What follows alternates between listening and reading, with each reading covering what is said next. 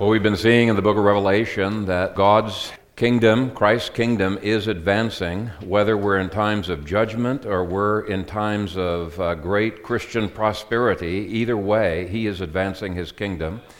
And uh, I've given you uh, all the first 18 verses. Uh, we're not going to go over all of those, but I'm going to be referencing different verses because we're kind of introducing the whore of Babylon. And I'll just read the first six for this morning. One of the seven angels who had the seven bowls came and spoke with me, saying, Come, I will show you the judgment of the great whore who sits on the many waters, with whom the kings of the earth fornicated, and the inhabitants of the earth were made drunk with the wine of her fornication. So he took me away in spirit to a wilderness, and I saw a woman sitting on a scarlet beast, full of blasphemous names, having seven heads and ten horns. And the woman was clothed in purple and scarlet, adorned with gold and precious stones and pearls, having in her hand a golden cup full of abominations and the filthiness of her fornication. And on her forehead a name was written Mystery Babylon the Great, the mother of the prostitutes and the abominations of the earth. And I saw the woman drunk with the blood of the saints, even with the blood of the martyrs of Jesus. And upon seeing her, I was tremendously impressed. Father God, I pray that as we uh, dig into your word, uh, that we would find it to be an incredible blessing, that you care for your church enough uh, to uh, judge uh, these kinds of systems that come into the world, but sometimes you bring these systems even to test uh, your saints and to bring those who are approved out. We pray that as we dig into your word, your Holy Spirit would open our eyes and uh, quicken our hearts. And we pray this in Jesus' name. Amen. Well, if you have the outlines, you have in your hands a rather huge outline uh, that gives more information we're going to cover this morning, but hopefully will make it crystal clear who the identity of this whore of Babylon is. And uh, there's a good reason why I'm spending an entire sermon identifying uh, this uh, identity, how you interpret this chapter really affects how you view the rest of the book. And almost all commentators agree with this.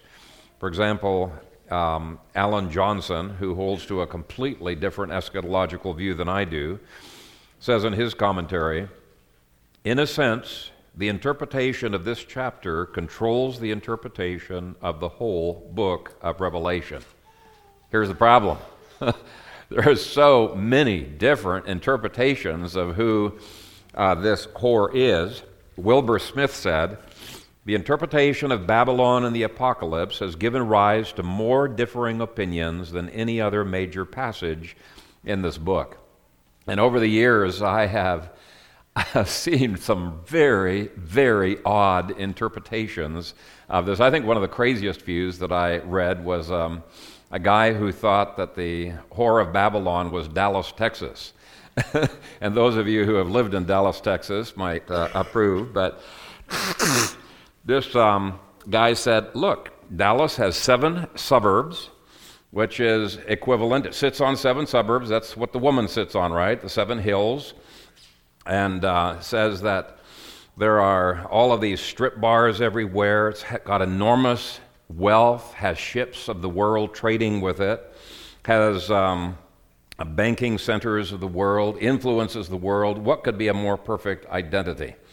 And others have said, no, New York City fits a whole lot better than that. Uh, I don't know why dispensationalists feel like America somehow has got to fit into uh, uh, Revelation's prophecies, but there are many who do not see it as a city at all. Uh, I have read books that have said that it's the United States of America, or who have said it's the World Council of Churches, or the United Nations, or the League of Nations, or a future one world government, or American liberal Protestantism, etc., etc. And on your outlines, I've only put down the most credible of the interpretations out there uh, from very respectable uh, theologians. And I actually was planning to give footnotes uh, on that. I, I left the footnotes out so that you could uh, trace it down. But I do respect those uh, commentaries. This is a very difficult chapter in Revelations. What I want you to do this morning is do a little bit of sleuthing with me. I'm going to, first of all, give you some of the main theories that credible, respectable commentators have put out. Then I'm going to go through a number of clues that we find in the, in the book and uh, see if uh, those clues will rule out all interpretations except for one. If you can move forward after this Sunday being 100% confident you know who the whore of Babylon is, it'll help you to uh, really apply this chapter better and understand the rest of the book. Okay, the first theory out there is obviously the one that I hold to. I'm a little prejudiced, I put myself first. Um, I believe the fornicating woman is Jerusalem. Okay, this book contrasts two women who represent two cities, and the cities themselves are the centers for two religious communities. So the first woman is very clearly identified in this book as being the bride of Jesus Christ, and she's connected with the Jerusalem above. For example, in, in, Revelation chapter 21, the angel says, Come, I'll show you the bride, the Lamb's wife. And what does he show to John? He shows him the new Jerusalem coming down out of heaven, um, adorned as a bride for her husband. So the first woman is the believing church. The second woman is the whore who has committed adultery against God. And God is bringing a divorce proceeding okay, a covenant lawsuit against her. But the center of this religious community is not the Jerusalem above, but the Jerusalem below.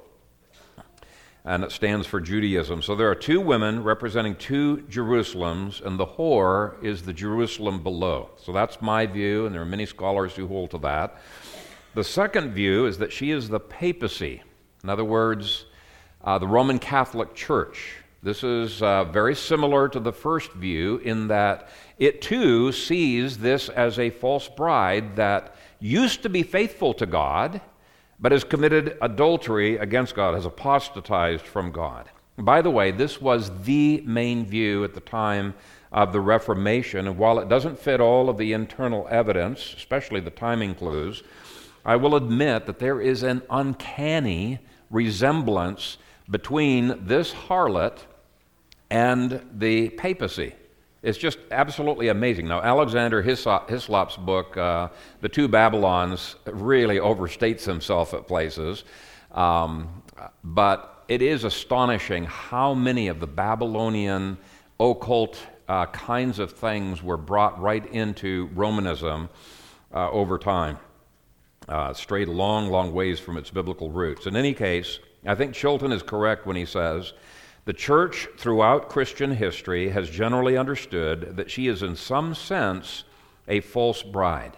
And I agree. So the first three theories make the best case, I think, for uh, this, this uh, woman, who she is, because Judaism was a false bride, Roman Catholicism is a false bride. Um, and then the third theory, apostate church in the future, you know, that's a, a similar kind of an idea. And by the way, as we're going through some of these false theories, uh, even though they get the history incorrect, many of their applications are spot on. And I think the reason is obvious. Satan is boringly the same in his strategies down through history. And so it shouldn't be surprising at all to see the same fingerprints of Satan on Vatican City as that we're going to be seeing on Jerusalem. And it shouldn't surprise us at all to see some of the same statism and occultism that has crept into modern mainline Protestant churches, which is the next theory. This chapter is uh, going to give us clues on how to recognize the, the finger of Satan in all organizations down through history. So even though it's fulfilled in the first century, it continues to be very relevant in terms of spiritual applications. So, even going through these false theories, I don't think is a, a, bad exercise. It's going to show you hey, Satan's always been at work in similar ways, and we can recognize his hand in these things. And I've already mentioned the third theory. Uh, it says that the whore represents apostate Christianity, or a counterfeit church at the end of time, or an apostate ecumenical movement with or without Roman Catholicism. Uh, the next most common view is that she is the city of Rome that persecuted the early church. Uh, that was the view of Augustine and Jerome, so it's got a very uh, ancient pedigree. But for, as far as I'm concerned, this is very difficult to distinguish between the woman who's riding the beast and the beast itself. Uh, you know, those two just seem to be merged together. If the woman is Rome, how could the beast be Rome? Well, Moses Stuart, who holds to this theory, explains it this way. He says Rome as a city can be seen in distinction from Rome as an empire, especially during a time of civil war. The city of Rome is supported by the empire, gets lots of money from the empire, which is why she's sitting on the beast. But the beast turns around, it says later on in the chapter, and devours the woman, rights. And so there's civil war. It comes and attacks the capital uh, city. And this view does have uh, a lot of merit, but there are several clues that go against it. Now, some have opted instead for saying that the whore is Rome religiously considered, whereas the beast is Rome politically considered. Now, this was the view of Bahnsen and Morecraft, and it's a very credible view. It doesn't meet all of the internal clues, but I think there is a lot to be said for it. But right off the bat, I would say the ancients really didn't distinguish between religious and political in the way that we do today. In fact, they'd be mystified if you said one represents the religion of Rome and the other. They were so intertwined, they wouldn't have been able to think of them as two separate entities. But in any case, as we go through the clues, you'll see this does meet some of the evidence very well, completely misses other clues. Next most common view is that it's the world system that is governed by demons and uh, that seduces believers. And obviously, there are good parallels, or good men would not have held to it. But what we're looking for this morning is 100% of the clues to be fitted in. By the way, I'm not going to bore you with all of the clues. There's like twice as many clues uh, in the three next three chapters that we could go through. I'm just trying to give you some of the main ones. Next view is held to by some futurists, especially premillennialists. By the way, it's not just premillennialists who are futurists. There are amillennialists like Meredith Kline who are futurists. They see almost all prophecy relating to three and a half years at the end of history. It's really weird. But anyway, these uh, guys, not Meredith Kline, but some of these futurists hold that the city of Babylon is literal Babylon that's going to be resurrected in the future. Uh, right now, it doesn't exist, it's just a heap of ruins. But they say at some point in history it's going to get resurrected. So when Saddam Hussein uh, was around, uh, he said that he was going to rebuild Babylon. And wow, the dispensationalists I knew, they were very excited. Prophecy being fulfilled before their own eyes, right? Uh, it didn't happen, but they were definitely hoping. The next view is that she represents all false religions that flow out of the Tower of Babel. Okay, obviously there are going to be some parallels. And then a lot of dispensationalist books say it's going to be a new world religion at the end of time with a false prophet. and then the final one that you'll sometimes run across is the view that she is the picture of all centralized big cities, not just Dallas and New York, but all centralized uh, big cities. And again, as you go through this, you'll see okay, there are applications you can make uh, to the big cities of the world, but I think as we go through these clues, this is probably the least likely of all of those uh, theories. so let's look at, at least at some of the clues. I'll say that the last theory, at least partially, fits the first clue.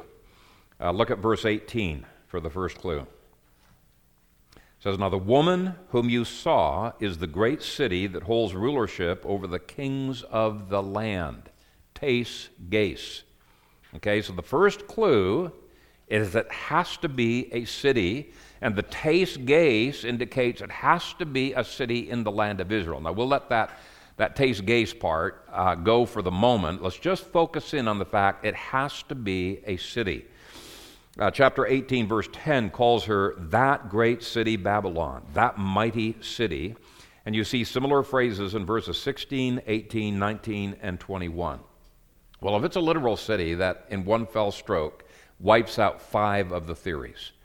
And it's one city not many cities, not all cities, and therefore I think it does away with the last uh, view as well. Now, one objection people give is no, wait, wait, wait. Can't the city be a symbol too? And my response is no, that's not the way biblical symbology works. You never have a symbol of a symbol of something, you have a symbol of the literal event or the literal um, person or place. Uh, it would break the rules of biblical symbology that we looked at in the introductory sermons in Revelation. So everybody agrees the woman is a symbol. Question is, what does she symbolize? Well, we're seeing she symbolizes a city, so it's got to be a literal city. But the second clue is that the phrase the great city, which is used to describe the whore of Babylon four times, chapter 14, verse 8, 16, verse 19, 17, verse 18, and chapter 18, verse 21, is only used one other time in the book of Revelation. And there, John explains exactly what he means by that phrase. He clearly identifies the great city as being Jerusalem. Let me read that for you. Chapter 11, verse 8 says, And their dead bodies will lie in the street of the great city, which spiritually is called Sodom and Egypt, where also our Lord was crucified. So it's not literally Egypt, it's not literally Sodom. Uh, it's um, become that spiritually.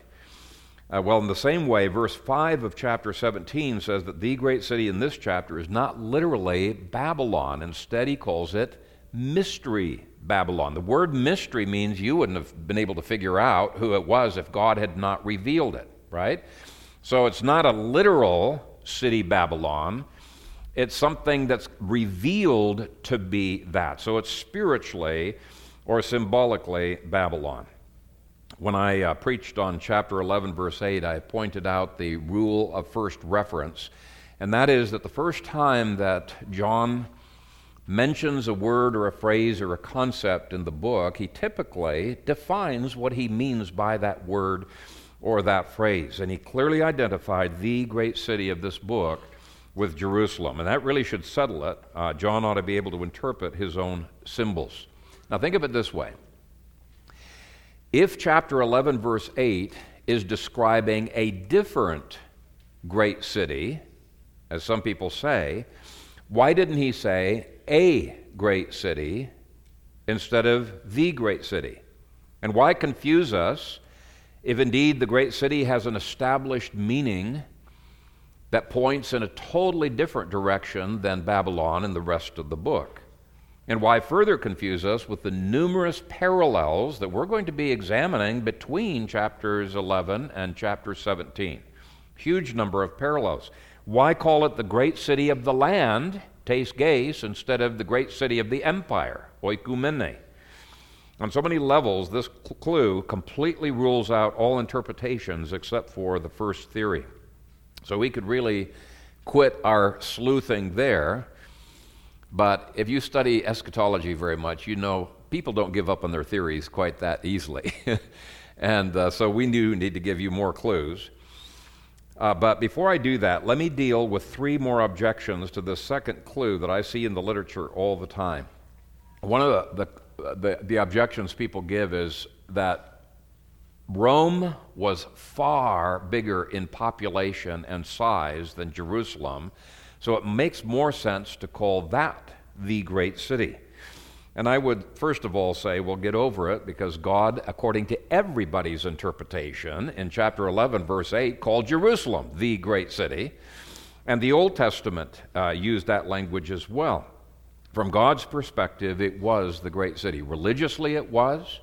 In terms of influence, it was. In terms of the temple and religion, it was. In terms of that being God's abode. In other words, that was his throne it was the great city. In terms of wealth, we're going to be seeing it was far more wealthy than Rome itself ever was. But it wasn't just the Bible that called Jerusalem the great city of all the earth. Roman and Jewish historians called it that too. Appian, a Roman lawyer and writer who lived around AD 160, called it the great city of Jerusalem. Okay, that was a Roman uh, writer. Pliny the Elder was a Roman naturalist, and he said of Jerusalem that it was, quote, by far the most famous city of the ancient Orient. The Emperor Titus not only called Jerusalem a famous city, but noted that its temple, quote, was famous beyond all other works of men. That was the emperor himself that was making that statement. Of course, Jews, as I mentioned, were used to speaking of it as the great city because the Old Testament did exactly that. One Jewish writer said that Rome destroyed a great city. No such sign has yet been performed among men that others should think to sack a great city. The historian Josephus lived in Rome for many years. In fact, he was a very close friend to the Emperor Titus. But as he compared Rome to Jerusalem, he considered Jerusalem to be a far greater city. And here's what he said when Jerusalem was destroyed.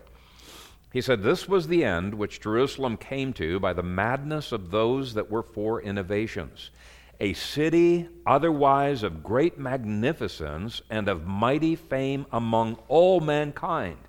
And there is not that great city, and where is not that great city, the metropolis of the Jewish nation, which was fortified by so many walls round about, which had so many fortresses and large towers to defend it, which could hardly contain the instruments prepared for the war, and which had so many tens of thousands of men to fight for it.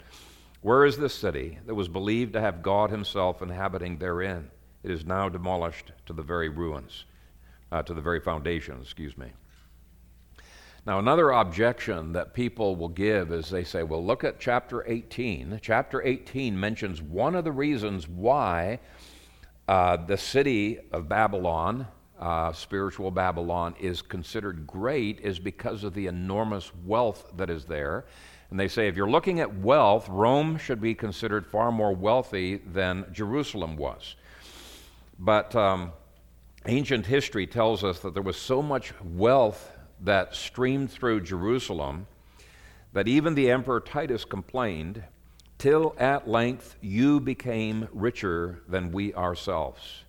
For the city of Jerusalem to be richer than the Roman Empire is astoundingly rich. and modern authors who have tried to estimate the wealth of Jerusalem and its billionaires have said that it really was the wealthiest city uh, in the ancient world. The Jewish historian Josephus explains why. And let no one wonder that there was so much wealth in our temples, since all the Jews throughout the habitable earth, and that those that worship God, Nay, even those of Asia and Europe sent their contributions to it, and this from very ancient times. Charles Merivale's History of the Romans said, The palace of the kings of Judea I've already described as not less superior in magnificence to the abodes of Augustus and Tiberius. The whole city, upon which many despots have lavished their wealth, as far surpassed Rome at least before Nero's restorations in grandeur, as it felt short of it in size and population. Ogden says the dedication of the millions of devout Jews throughout the world, seeing that their tithes found their way to Jerusalem, made this city the richest and most lavish city for its size in the world. And actually, there's been, I don't know if you guys heard about the copper scroll that was found uh, in the uh, Qumran scrolls. Anyway, it's a scroll. There's been a lot of debate on it, but everybody says that it's treasures of the temple, exactly where they're buried, but it's using code words, and nobody's been able to crack the code of those things. But there is so much wealth that is recorded on that scroll as having been buried at this location, that location, that they said it has to be a fable because never in the history of man has there been that much wealth uh, stored in any one place. So, anyway, Rome itself uh, definitely considered Jerusalem to be the greatest conquest that they had ever made. so, other than population and physical size, Jerusalem was considered to be the great city by the Bible, by the Roman emperor, by Roman historians, and Jewish historians. All of them said it was the great city. Now look at verse 3 for another clue. So he took me away in spirit to a wilderness, and I saw a woman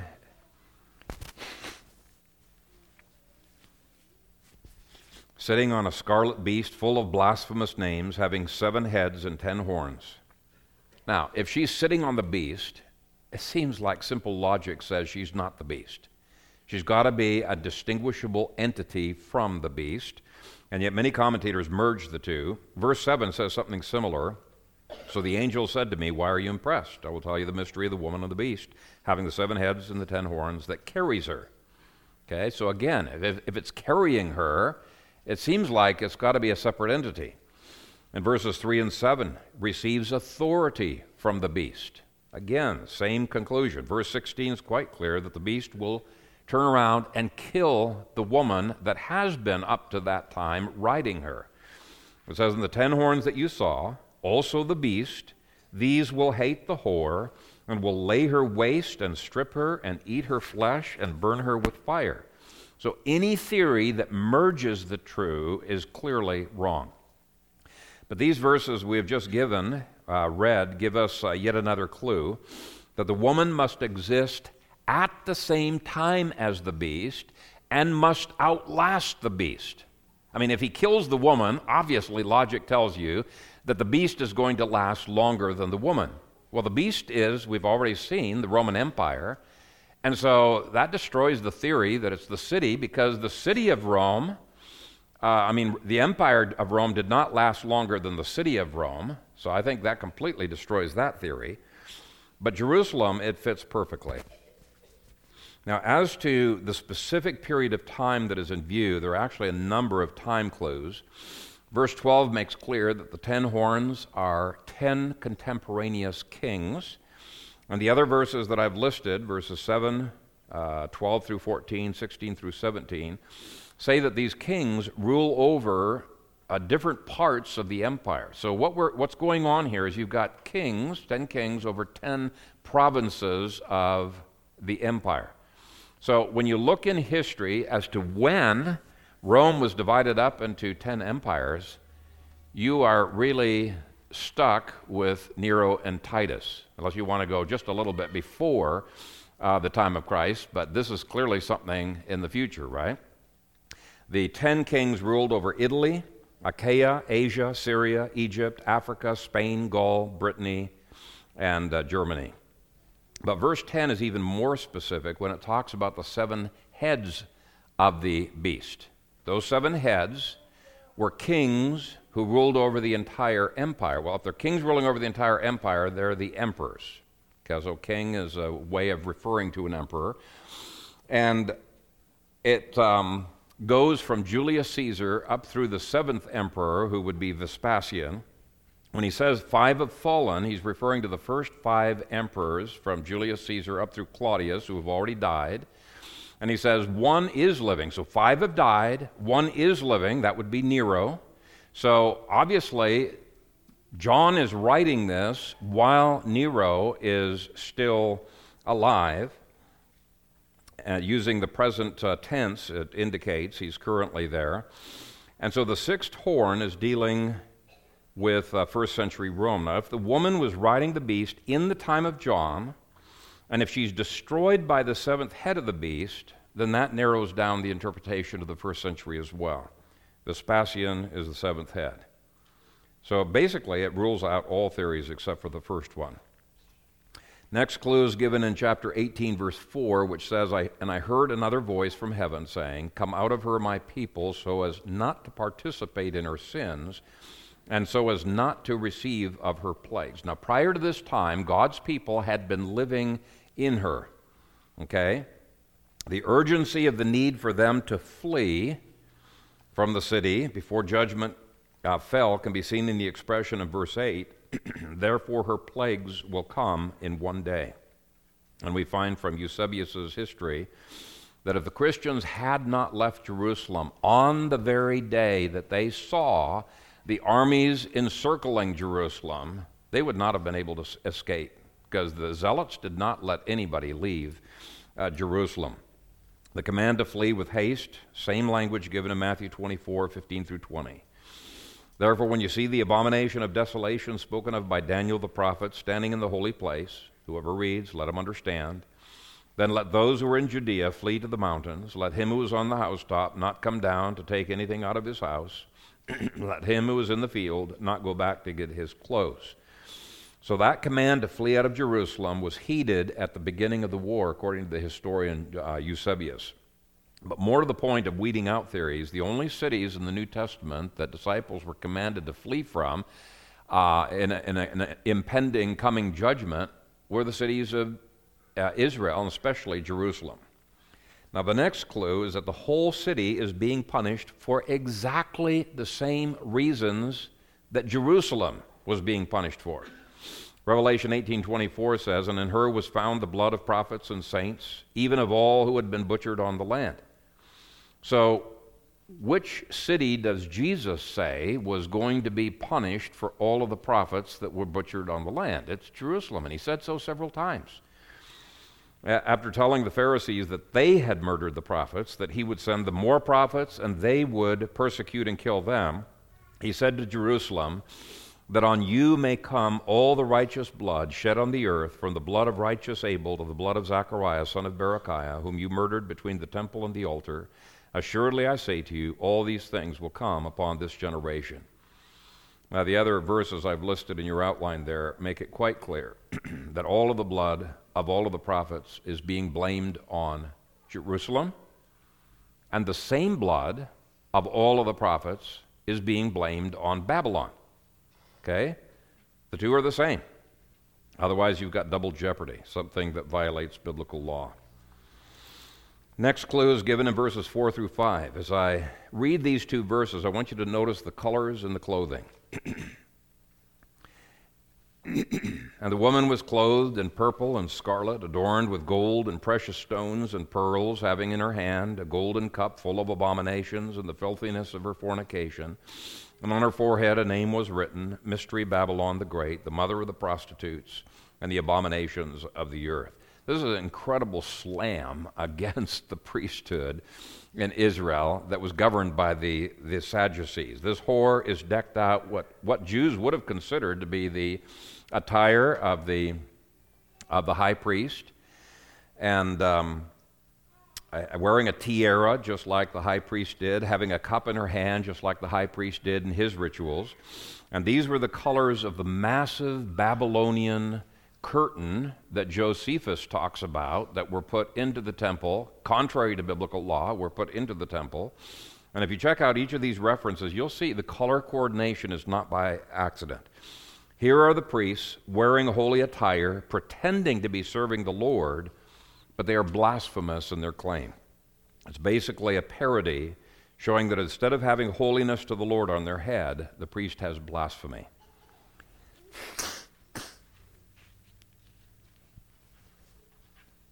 Now, let me quickly go through several points of identity between Jerusalem and this whore uh, Babylon. And because I've given you references that you can have for the future, I'm not going to cover them in detail. First, everybody agrees that both Jerusalem and the whore are given pagan names.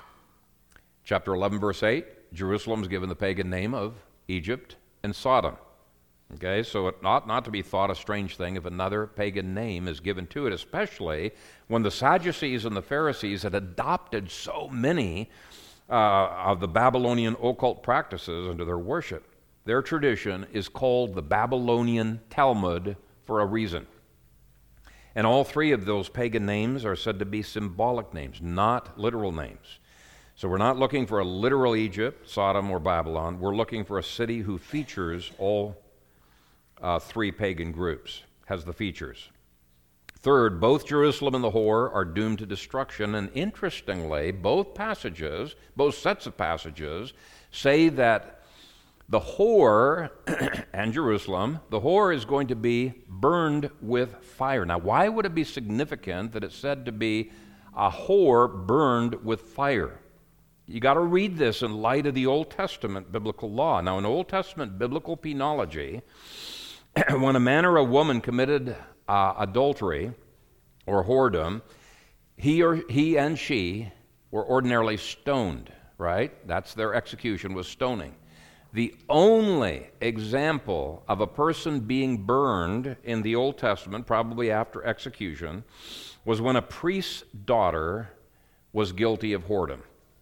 And she received this greater shame of burning because she was associated with God's temple. It was a heightened blasphemy against God. So Leviticus 21 9 says, the daughter of any priest, if she profanes herself by playing the whore, she profanes her father, she shall be burned with fire. And these chapters speak of a whore being burned with fire. Well, since God is a God of justice, he would only inflict the penalties that his law per- prescribes. And in this metaphor, daughter Jerusalem is being treated as a priest's daughter clearly associated with the temple. Chapter 18, verse 8 says, She will be burned up with fire because the Lord God who has judged her is strong.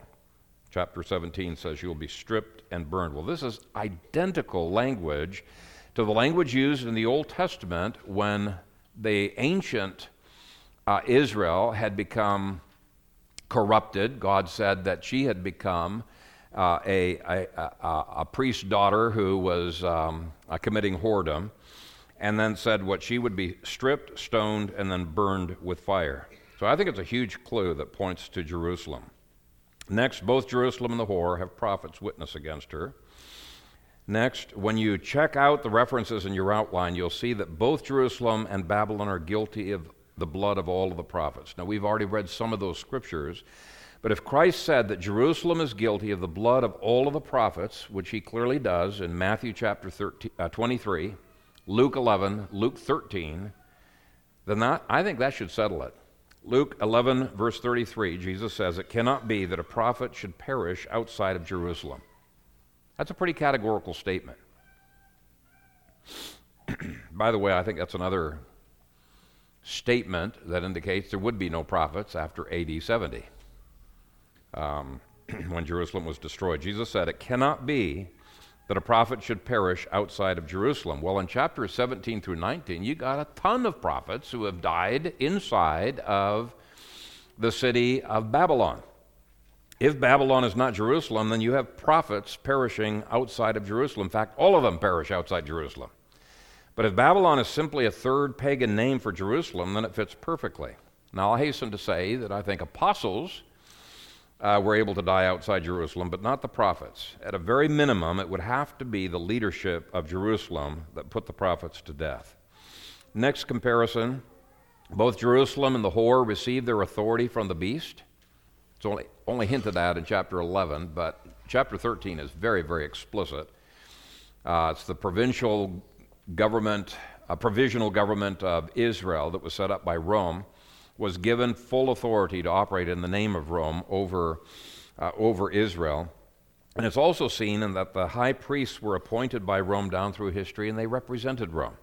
Now, of course, the Sadducees used this government entanglement to enrich themselves and to control Roman politics with their massive amounts of money. So, sitting on the beast not only shows the beast outwardly supporting the woman, but the woman also guiding the beast. And I think both things were true of Jerusalem and of Babylon.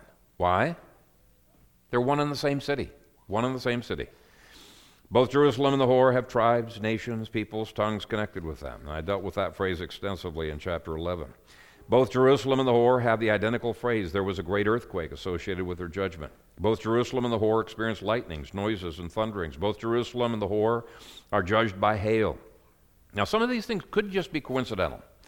But when you start getting them piled up, one on top of uh, another, it begins to look like identity. And when you have that coupled with the clear clues that we saw earlier, I think it's very strong.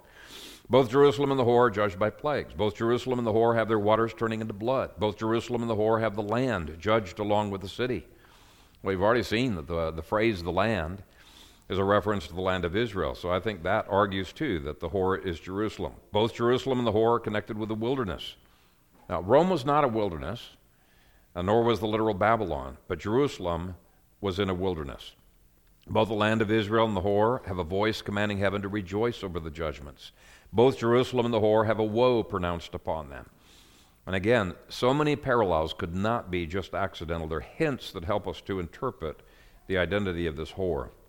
Both Jerusalem and the whore have God avenging the dead over them. And when both Jerusalem and the whore are destroyed, Christ is declared in some way to claim kingship over the world. Now, I'll leave you to study uh, those references for yourself, but obviously both cities are destroyed at exactly the same time. And it's because they are the same city. Now, I'll admit that most of these parallels are not sufficient testimony by themselves, but when you pile them together, you add them with the very strong ones, I believe they form a watertight case that Jerusalem is the whore, is given another pagan name precisely because she has the character of those pagan nations, especially of Babylon. And I hope to put a number of other proofs up on the web, but I think that's good enough for this morning. Let me quickly go through each uh, phrase in verse 1. the first clause says, One of the seven angels who had the seven bowls came and spoke with me, saying, Now I believe it's the seventh angel that spoke with him He's the one that started the judgments in AD 66 that we looked at before, but now he's going to be explaining to John why this whore needed such severe judgments. He's going to give a history. He's going to be cataloging all of the crimes that this whore has engaged in. Now, you'll remember in chapter 15, we started reversing the order, at least up through the end of chapter 17, going backward in time. The next phrase says, Come, I will show you. This is a phrase that was used of two women in this book. In this verse, he says, Come, I will show you the judgment of the great whore. Chapter 21, verse 9, he says, Come, I will show you the woman, the Lamb's bride. But as we go through this chapter, you begin to realize that this first woman had been married to God once. She was once the community of saints in the Old Testament, was once called the faithful city. But she committed adultery and was being put to death for her fornications. Now, this implies to me that, first of all, that adultery continues to be worthy of the capital punishment. There are a lot of people who doubt that nowadays, but this image would make no sense unless adultery continued to be a capital crime. But this chapter also implies an understanding of God's incredible patience and forgiveness of the adulteries of Israel in the past.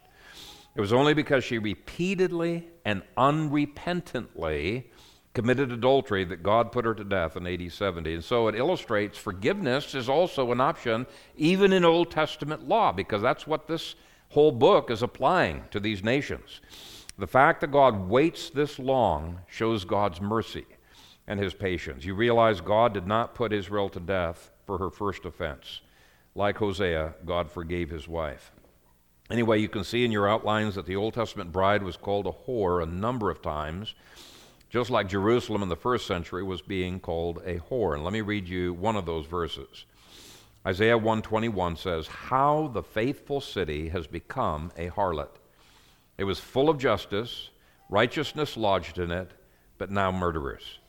So Israel was once faithful, but now they had become a harlot city. And the first time that happened under Rome, it led to exactly the same punishment. It led to burning.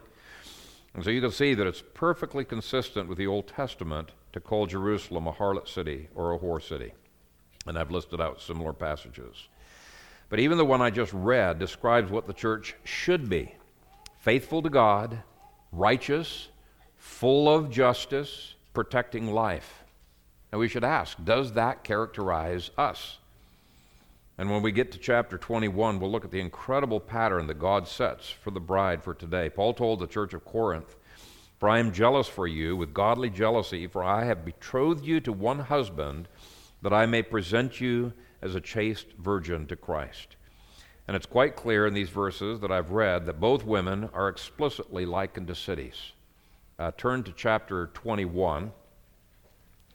This describes the bride as the, the, the great city of Jerusalem above. Starting at verse 9.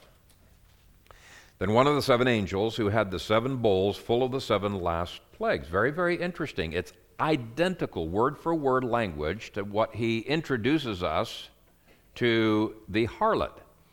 And he's going to do it now with the pure bride. And it's not by accident. He's wanting us to contrast these two uh, women in these two cities. Then one of the seven angels, who had the seven bowls full of the seven last plagues, came and spoke with me, saying, Come, I will show you the woman, the Lamb's bride. So he transported me in spirit to a great and high mountain and showed me the great city, the holy Jerusalem, coming down out of heaven from God. So the heavenly Jerusalem and the earthly Jerusalem are both called the great city. He says, I will show you the bride, and the only thing he shows them is the new Jerusalem. Well, the new Jerusalem is the corporate bride. And it's stated so clearly in verse 2 of chapter 21, which says, I saw the holy city, New Jerusalem, coming down out of heaven from God, prepared like a bride adorned for her husband. So the city itself is prepared like a bride adorned for her husband. So it's a corporate bride. So, anyway, back to chapter 17, you can see that the language is setting up a contrast between apostate Judaism and Christianity with these two women representing two cities. Chapter 17, verse 1. he goes on to say, Come, I will show you the judgment of the great whore. Now, the Greek word for judgment is krimma, and it refers to either a lawsuit or the evidence that is being put together for a lawsuit. And what this angel is going to do is take John back in time to give evidence, to explain why uh, this uh, angel was starting to pour judgments out in AD 66. He'll be um, showing the incredible evil of, uh, of Judaism. This is the evidence being brought against her. Didn't happen overnight. The compromises have been happening for over 100 years, really all the way back to the first compromise that Israel had with Julius Caesar. The next phrase says, Who sits on the many waters. Now, Jerusalem was landlocked, so how could it be said to sit on many waters, or more precisely, on the many waters? Well, verse 15 tells us, has nothing to do with water. Look at verse 15. Then he says to me, The waters that you saw where the whore sits are peoples and multitudes and nations and languages. Well, here's the thing the beast is described with exactly the same language. He is composed of those peoples, multitudes, nations, and languages. So sitting on the waters is equivalent to sitting on the beast or sitting on the empire. This is why so many people think hey, the woman has to be Rome.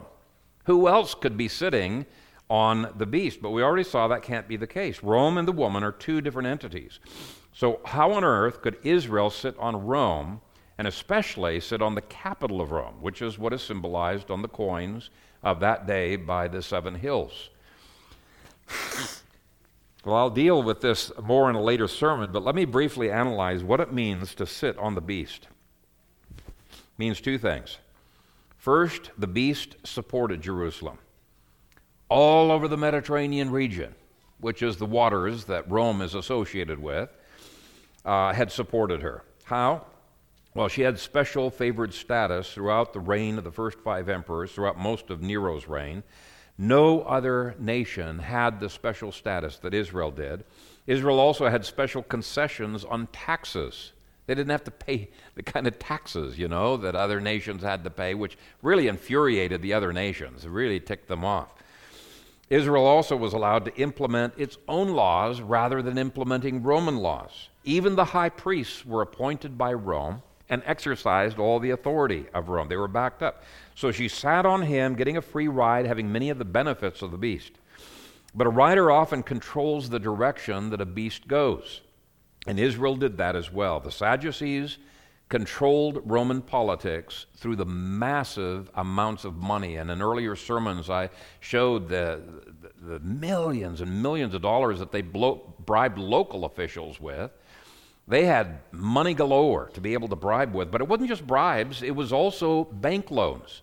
They were able to control almost every nation in the Mediterranean through their international banking and uh, drawing on their, uh, on their um, uh, uh, uh the people's credit.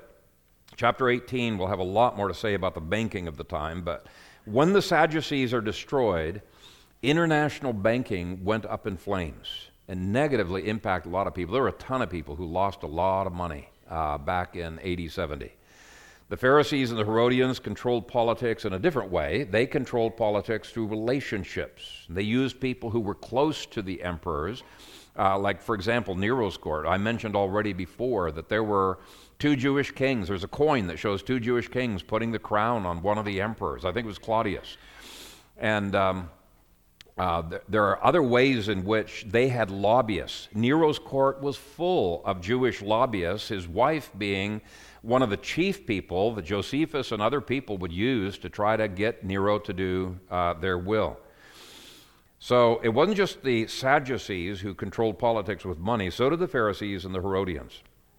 Ogden's commentary explains other ways in which Jerusalem sat on the beast or sat on these nations and these waters. He says the high priest had authority not only in Jerusalem and Palestine, but over the Jews everywhere. so now he's saying, okay, this is another way.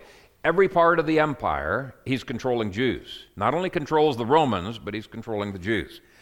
It was from the high priest that Saul received authority to go to the synagogues in Damascus, a foreign city, to bind Christians and bring them to Jerusalem for trial. This authority residing in the high priest was recognized, permitted, and upheld by the Roman government. Decrees permitting the continued exercise of these Jewish rights were published by the Roman authorities throughout the empire, demanding their recognition and respect under the penalty of law. With the authority and power of the high priest in Jerusalem firmly established, Jerusalem ruled the Jews throughout the world. This they did through an elaborate network of courts. The Jews dragged Paul before Gallio, the deputy of Achaia, but Gallio refused to hear the case, saying, If it be a question of words and crimes and of your law, you look to it, for I will be no judge of such matters. He thus recognized the right of Jews to judge matters pertaining to their law, even in cities outside of Judea. So the authority of Jerusalem as a city was universal. It extended to every city on earth which lodged a Jew. And because this chapter is going to go into a lot more of these matters in great detail, that's all I'm going to say on that phrase right now. But I would just encourage you to draw or circle or do some kind of a connection of verse 1 with verse 15. Verse 15 interprets verse 1. And I don't know why so many people miss it. He's telling you exactly what those uh, waters that it sits on are. Uh, let me make a brief comment on the connection to the angels with bowls. These are temple bowls. These are redemptive bowls. So you would expect there's going to be some salvation that's going to be reaching out as well. And uh, there is. It's, uh, there's, it's a redemptive judgment, and uh, there was a remnant that he redeemed in the time of the Babylonian exile. There's a remnant he would redeem in John's day and beyond. So, despite justice, there's, there are always hints of mercy. Two more thoughts. While the passage applies to the Jews of long ago, many applications can be made for the present. So, for example, there are a lot of dispensationalists who think that the Bible commands us to support anything that Israel does. And they try to get their politicians to support anything that Israel does. And I would say, no, that is not a proper application of Scripture. Israel, Jerusalem, is under God's judgment. Judaism is under God's judgment. Apart from faith in Jesus, that judgment cannot be removed. But the parallels of this chapter to the unfaithfulness of mainline denominations in America, I think, will become increasingly obvious. So there's one meaning, many applications. And I believe, for example, based on one verse in chapter 18, God calls true believers to leave the PCUSA, that's the Presbyterian Church USA, and the ELCA, and the Methodist Church, and the Reformed Church in America, and the American Baptist Church and other denominations that have apostatized. Now, too many times people say, well, this was the church that my granddaddy went to. I can't ever leave this. I want to stay here and reform it. Reforming it is going to be a hopeless cause apart from an absolute miracle of God. And uh, it is, a, I think, direct disobedience to chapter 18, verse 4, which says, Come out of her, my people, lest you share in her sins, and lest you receive of her plagues. I mean, think of it this way.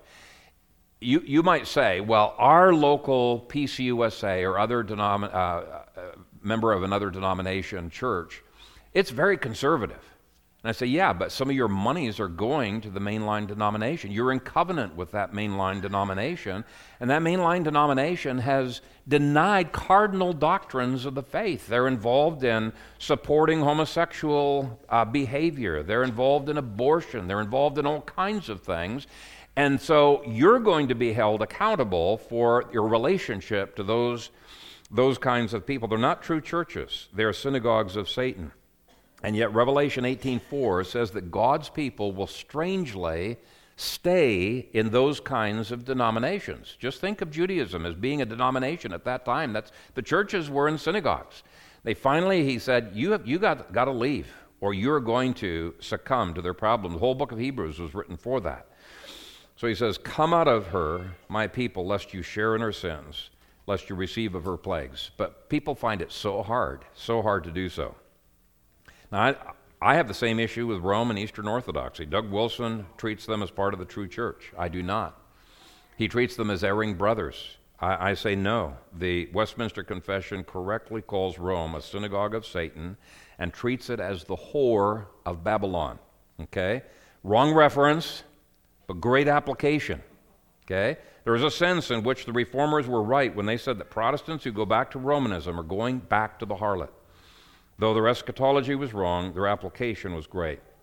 The last thought is that judgment is necessary for the purification of the church and for the advancement of his kingdom. We should not fear God's judgments. They cleanse the land, they make it ready uh, to receive the true gospel.